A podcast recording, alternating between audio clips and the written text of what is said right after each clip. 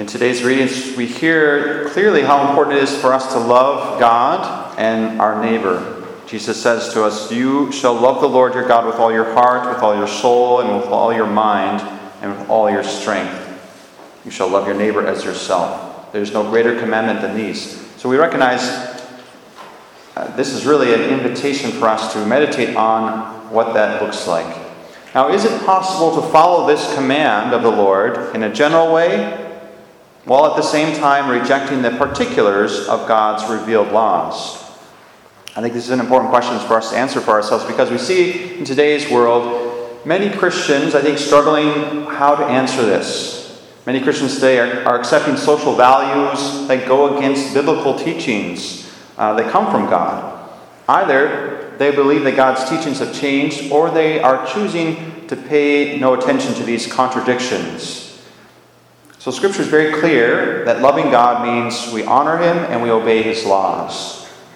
Loving God is not a competition uh, with our good or with our freedom. So sometimes we struggle with this. You know, how come it's so difficult? When we take certain things out of God's revealed plan, or when we reject portions of God's moral code, we're not loving God. We're not fully loving God.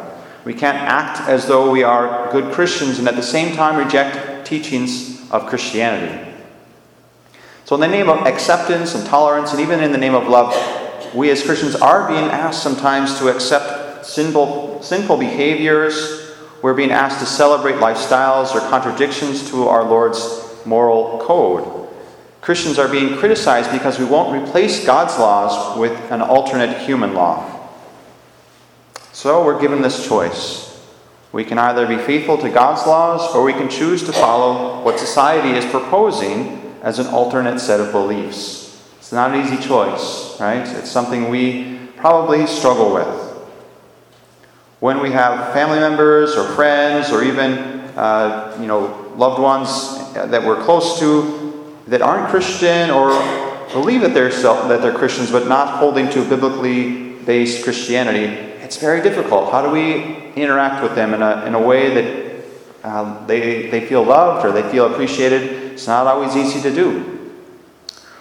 We probably need to accept that the, we're going to face the possibility that being persecuted for our beliefs, for living a Christ centered life, uh, uh, a way in which we honor God's laws, is just a reality right now. If we're faithful to Christ, we're going to be persecuted, we're going to face kickback from society. And we might find ourselves wondering is, is this worth it? Is it worth it for us to continue to love God first when it costs us these friendships or relationships uh, or even just peace in our social, social circles. We cannot comfort ourselves with a living a Christianity that doesn't conflict with society.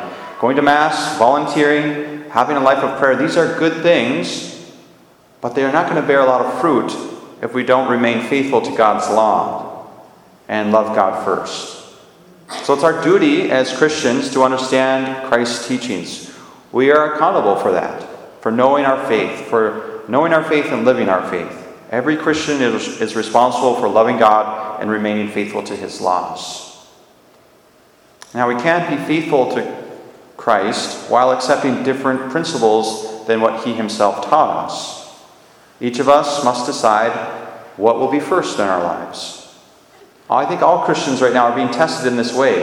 It's been happening for a while, but more and more we see the path of society and our faith and loving God kind of going in different directions. There's this divergence that's happening. And so we're forced to choose, and it's not comfortable. It's not, uh, it's not easy. It's not something that we probably take a lot of joy in most of the time. So we struggle. We, we find ourselves in these difficult situations where we don't know maybe how to respond in a loving way? Are there places where our faith and society still have common goals and commonalities? Yes, there certainly are. And sometimes uh, churches or Christians will try to put all their efforts into preaching the gospel from those limited places where there's that contact, which is good. We should do that when we can. But when society and God's values diverge different directions, what are we going to do then? You know, sometimes these churches or these individual Christians when that's been their practice, they fall silent, or they preach a gospel that's garbled or unclear, it's not biblical. Or they try to accommodate the gospel to the world's values. None of these options are faithful to Christ. None of them are loving God and His laws.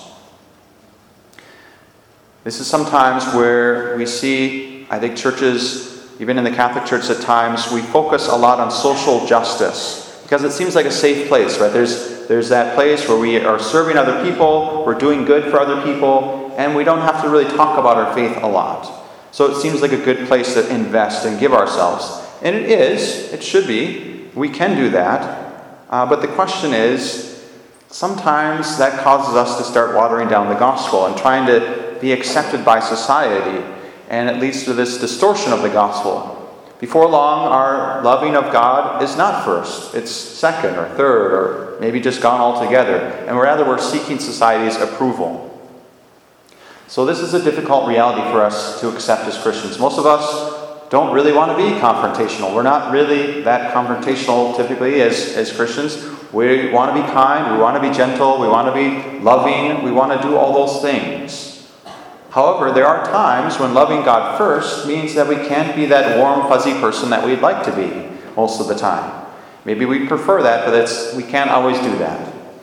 It's not easy to give up the social, social respect that comes from being in lockstep with society's ideas. And this is tough for us, this is difficult for us.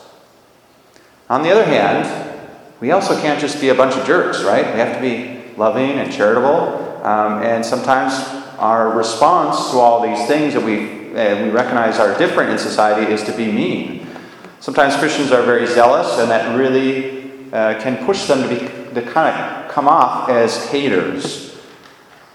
It doesn't do Christ's cause a lot of good when his supposed followers are unkind and uncharitable and, uh, you know, just mean. It doesn't help his cause. We're not going to bring a lot of people into the church by doing that. We, we, we follow God's commandments. Yes, we love God first, and we love our neighbor. So we need to do both. And as Jesus makes clear in the parable of the Good Samaritan, we are to love and care for all people, not merely those who we agree with or think like we do. So we are to love God first, and then we are to love our neighbor. That means when we are rejected, or when we reject society's alternative values or ideas, we have to do so with respect, with charity, and with kindness. It is not unkind or disrespectful to disagree with other people. Sometimes we get that sense from the world around us. Uh, when we hold fast to our Christian beliefs, that's okay. It's okay to be having a different viewpoint. I know it's uncomfortable, but it's okay to do that. It is possible to burn our bridges, though, or to be mean, or to be arrogant, and it's a difficult road to walk. Sometimes we kind of fall on one side or the other, so it is a challenge for us. There are many people who don't want Christ's teachings in the world right now, but we certainly won't make any converts if we are not merciful and not patient and not kind. This week, uh, we'll be celebrating All Saints, and although it's not a holy day of obligation this year, it's a day to celebrate the saints. And something we might think about is we see in the lives of the saints that they have this ability to, uh, to allow Christ to live in them and to let the Holy Spirit guide them. The saints are both tenaciously faithful to Jesus and his church, and at the same time incredibly compassionate and understanding and kind to those outside or inside the church. So, my plea to you is can we strive to become these balanced Catholics who really strive to live the fullness of the gospel? If we allow the Lord to guide us, we can become a witness to the truth of the Christian faith and also lovingly accept whatever treatment society or the secular world gives us. When we stand apart from the world, as we are meant to do as Christians, the Christian message will become fruitful in ways that we can't imagine. And when Christ lives in us, it is He that will change hearts. So rather than accommodating our beliefs to those of the world, we must more and more root ourselves in the truths that come to us from Christ. It is then that our love for God and neighbor will become evident.